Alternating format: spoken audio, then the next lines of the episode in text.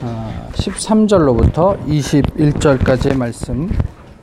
이제 하나님의 말씀을 봉독하겠습니다. 저녁에는 메추라기가 와서 진에 덮이고 아침에는 이슬이 진 주위에 있더니 그 이슬이 마른 후에 광야 지면에 작고 둥글며 서리같이 가는 것이 있는지라 이스라엘 자손이 보고 그것이 무엇인지 알지 못하여 서로 이르되 이것이 무엇이냐 하니 모세가 그들에게 이르되 이는 여호와께서 너희에게 주어 먹게 하신 양식이라 여호와께서 이같이 명령하시기를 너희 각 사람은 먹을 만큼만 이것을 거둘지니 곧 너희 사람 수요대로 한 사람의 한 오멜씩 거두되 각 사람이 그의 장막에 있는 자들을 위하여 거둘지니라 하셨느니라. 이스라엘 자손이 그같이 하였더니 그 거둔 것이 많기도 하고 적기도 하나 오멜로 되어 본즉 많이 거둔 자도 남음이 없고 적게 거둔 자도 부족함이 없이 각 사람은 먹을 만큼만 거두었더라 모세가 그들에게 이르기를 아무든지 아침까지 그것을 남겨두지 말라 하였으나 그들이 모세에게 순종하지 아니하고 덜어는 아침까지 두었더니 벌레가 생기고 냄새가 난지라 모세가 그들에게 노하니라 무리가 아침마다 각 사람은 먹을 만큼만 거두었고 햇볕이 뜨겁게 쬐면 그것이 쓰러졌더라 아멘. 아, 제가 어떤 책에서 어, 글을 좀 읽어드리겠습니다. 사람은 이상한 동물이다.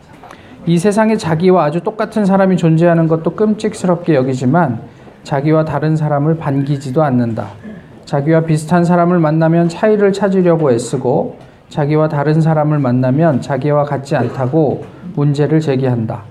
이와 같이 인간의 이중성은 이와 같은 인간의 이중성은 어디서 비롯된 것일까? 그것은 한마디로 남에 비해 자기, 가 우월하다는 점을 확인하면서 스스로 만족해하는 인간의 저급한 속성에서 비롯된 것이 아니겠는가. 인간의 이런 속성은 필연적으로 차이를 차별의 근거로 삼는다. 어, 사람은 왜 이렇게 이상할까요? 네, 우리는 어떤가 싶습니다. 이만하면 괜찮습니까? 아니면 자가당착에 빠져서 살아가고 있습니까? 우리 내면에 도사리고 있는 이 저급한 속성, 이것을 어떻게 다루며 살고 계신지 모르겠습니다. 오늘 본문은 어, 뭐 교회 좀 다녀보신 분들 또 설령 교회 안 다니신 분들도, 분들도 잘 아는 내용이죠. 만나 이게 무슨 뜻이죠? 이게 먹을 것이 맞나? 뭐 이런 뜻이죠. 이게 무엇인가? 뭐 이런 뜻입니다. 그죠? 예, 예 하나님께서는 어, 한 사람당 얼만큼의 양을 정해주고 매일 이것을 줄 테니까 그만큼씩만 거두어서 양식이 되게 하라 이렇게 말씀을 하셨어요. 그런데 이 만나에만 저희가 초점을 맞추어 보면은 만나의 근거는 뭐냐면요. 이스라엘 백성의 결핍으로 인한 원망이에요. 이제 한 한 한 달 15일쯤 된 시점에 아, 이스라엘 백성들이 무슨 이야기를 하냐면 야, 우리가 애굽에 있을 때는 고기도 먹었고 그래도 먹을 거에는 부족함이 없지 않았냐. 근데 여기 나와 갖고 이 개, 예, 이 고생을 하는 게 예, 이게 이게 무슨 일이냐 뭐 이런 이야기를 하는 거예요. 그럼 거기 있을 때가 좋았다. 근데 이게 참 웃기잖아요. 애굽에 있을 때는 그 애굽 그 정부로부터 주어지는 어, 어떤 노역 때문에 그렇게 산에 죽네 그러면서 나오더니 이제 나와서 몸이 좀 편안해지니까 어, 지금 현재 자기에게 주 있는 어떤 또 다른 결핍을 좀 찾기 시작하는 거잖아요. 그러면서 이제 먹을 것에 대한 이야기들을 하고 있더란 말이죠. 근데 하나님께서 그래서 이 백성들에게 매출하게 만나를 주겠다 그러시면서 이 만나를 주시는 목적을 말씀하시는데 그것은 뭐냐면 테스트예요. 시험이에요. 어, 이 백성이 내 말을 듣나 듣지 않나 내가 한번 시험해 보려 합니다. 이렇게 얘기를 하시면서 내건 조건이 하루에 먹을 만큼씩만 이런 거였단 말이에요. 결과는요. 아쉽게도 불순종이었죠. 안 주면 원망하고 주면 말을 안 들어요. 사람들은 왜, 왜 이렇게 이상할까요? 어, 질문이 생기는 거죠. 왜 하나님은 하루만큼의 만나를 거두게 하셨을까? 왜 사람들은 그 말씀을 어겼을까? 또 만약에 만나가 이렇게 하루하루 내리지 않았다면 한 달에 한 번만 우리에게 허락됐다면 또 어떤 일이 생겼을까? 뭐 이런 생각들을 해보게 돼요. 사실 뭐 다 아시는 얘기지만 10분 뒤에 일도 알지 못하는 인간들이 내일 또는 나아가서 미래를 염려하는 것은 사실 쓸데없는 일입니다. 그죠? 미래 어떻게 될지 우리가 어떻게 알아요? 뭐 쓸데없는 감정이나 어떤 에너지 소비가 될 법해요. 그렇게 하루하루 하나님을 믿으며 살라는 말씀은 그런데 그럼에도 불구하고 우리에게 시사하는 바가 크단 말이에요. 이만큼씩만 매일 걷어서 매일 먹을 양식을 먹으며 살아라. 그 얘기는 뭐냐면 내일도 또 오겠지라는 것에 대한 어떤 믿음이 전제돼야 가능한 일이에요. 하나님께서 내일도 주시겠지. 이게 없으면 오늘 본문에 얘기한 대로 아, 내일 어떻게 될지 모르니까 오늘 좀 더 걷어놔 보자. 뭐 이런 생각을 하게 된단 말이에요. 근데 그것이 이제 요즘으로 넘어와서 우리가 뭐 여기 계신 분들 중에 먹고 사는 일에 크게 걱정하시는 분은 없으시겠지만 그래도 그럼에도 불구하고 우리는 그 외 다른 부분에 있어서 우리의 커리어라든지 여러 가지 부분에 있어서 우리의 미래를 걱정하면서 살고 있지 않습니까? 근데 하나님께서는 오늘도 여전히 매일매일 하나님의 만나를 먹고 신뢰하면서 살 것을 요구하는 것은 아닌가 싶은 거예요. 왜 사람은 이렇게 이상해졌을까요?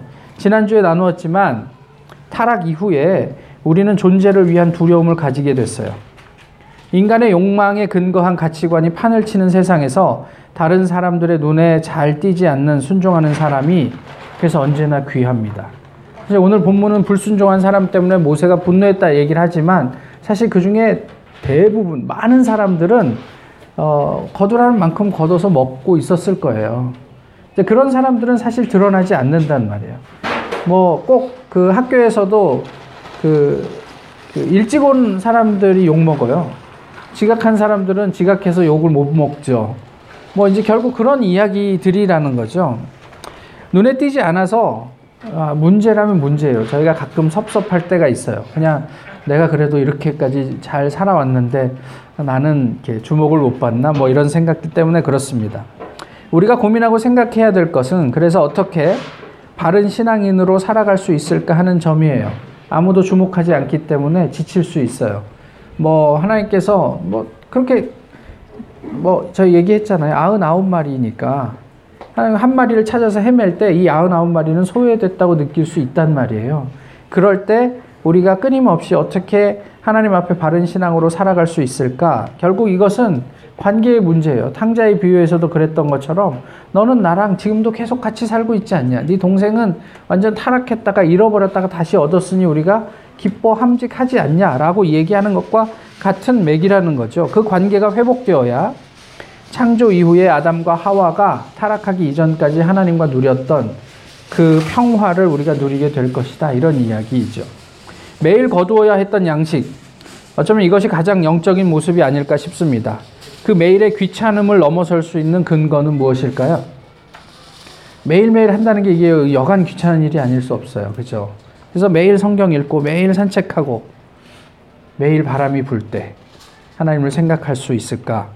정해진 시간 하나님을 느낄 때 결국 생명의 떡으로 오신 예수 그리스도를 끊임없이 우리가 섭취할 때 우리는 비로소 영원히 배부를 수 있다. 성경은 그런 이야기들을 하고 있는 것 같아요. 하나님이 사람을 두고 뭐라고 얘기하셨냐면 보시기에 심히 아름답다 이렇게 말씀하셨어요. 어, 다른 날은 보시기에 아름다웠다 이렇게 얘기하셨지만 사람을 창조한 다음, 다음에는 보시기에 심히 좋, 좋았다 이렇게 말씀하셨어요. 그것이 하나님의 사랑의 표현이었어요.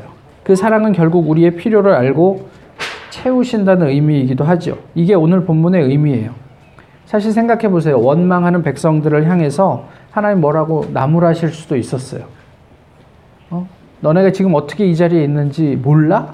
그걸 몰라서 지금 한 달 반 만에 나한테 이렇게 얘기하는 거야? 뭐 이렇게 얘기하실 수 있었지만 하나님은 그냥 참아 주셨어요. 그리고 그들이 원하는 먹을거리를 허락해 주셨죠. 그 하나님의 인내 때문에 우리에게는 만나를 하루에 정해진 만큼만 거둘 수 있는 삶의 자리, 또 그를 통해 신실하신 하나님을 경험할 수 있는 가능성이 열리는 거예요. 하나님 용납해 주셨으니까, 어, 그래? 벌레가 생기고 이래갖고 한, 요거도 먹었잖아요, 모세한테. 그래서 그 다음날은 그냥 그만큼만 했겠죠. 어, 내일도 또 올까? 봤더니 내일도 또 생겼어. 그 다음 날도 생겼어. 이것이 경험이 계속 반복되며 그 다음부터는 더 거둬야 될 아무런 이유를 어, 느낄 수가 가질 수가 없는 거죠. 그것이 아 하나님께서 계속 공급하시겠구나라는 하나님에 대한 새로운 경험으로 우리를 인도하게 되었다라는 이야기예요. 로마서에 보시면 사랑은 율법의 완성이다라는 말씀이 있습니다. 하나님의 말씀을 지키는 것은 어, 그 우선 하나님 때문이에요.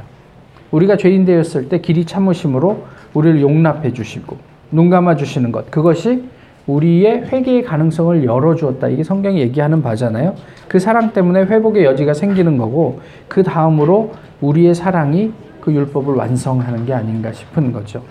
두려워하지 마시라 말이에요. 세상에서 우리에게 필요한 모든 것은 하나님께서 이미 채우셨습니다.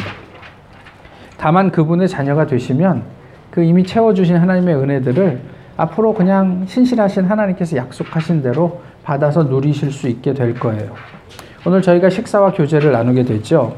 어, 이 시간이 어그러진 관계를 회복하는 그 연습의 시간이었으면 좋겠어요. 뭐, 뭐, 1, 1년에 한 번 하는 것 같고 그게 가능할지 모르지만 그래도 의식적으로 아, 쟤는 뭔가 좀 불편해. 이런 사람들하고 같이 앉아서 밥 먹으면서 그 불편함을 좀 버텨보는 연습을 해보시면 어떨까? 뭐 이런 생각들을 좀 하게 됩니다. 왜 따뜻한 예배당을 떠나서 이 자연에서 하나님을 예배하십니까? 이 또한 자연과 그 자연을 마련하신 하나님과의 관계를 성찰하는 그런 어떤 기회 또는 연습의 시간이 되었으면 좋겠다 싶습니다. 인간의 저급한 속성에서 벗어나 하나님의 형상을 우리는 회복할 수 있을까요? 귀찮지만 하루하루 들리는 음성의 순종으로 반응할 수 있을까요? 어, 함께 고민하며 이것 고민하느라고 체하지 마시고 어쨌든 이렇게 마련해 준 좋은 어떤 은혜의 자리를 넉넉하게 누리실 수 있기를 바랍니다. 기도하겠습니다. 좋으신 주님, 오늘 저희 이렇게 모였습니다. 하나님께서 허락해 주신 이 귀한 자리, 코로나 이후에 처음 갖게 되는데 정말 즐겁고 행복하게 함께 교제하며 어, 하나님의 형상을 회복해가는 저희 모두가 되게 하옵소서 예수 그리스도의 이름으로 기도하옵나이다. 아멘. 우리 찬송가 435장 카톡을 통해서 악보는 드렸고요.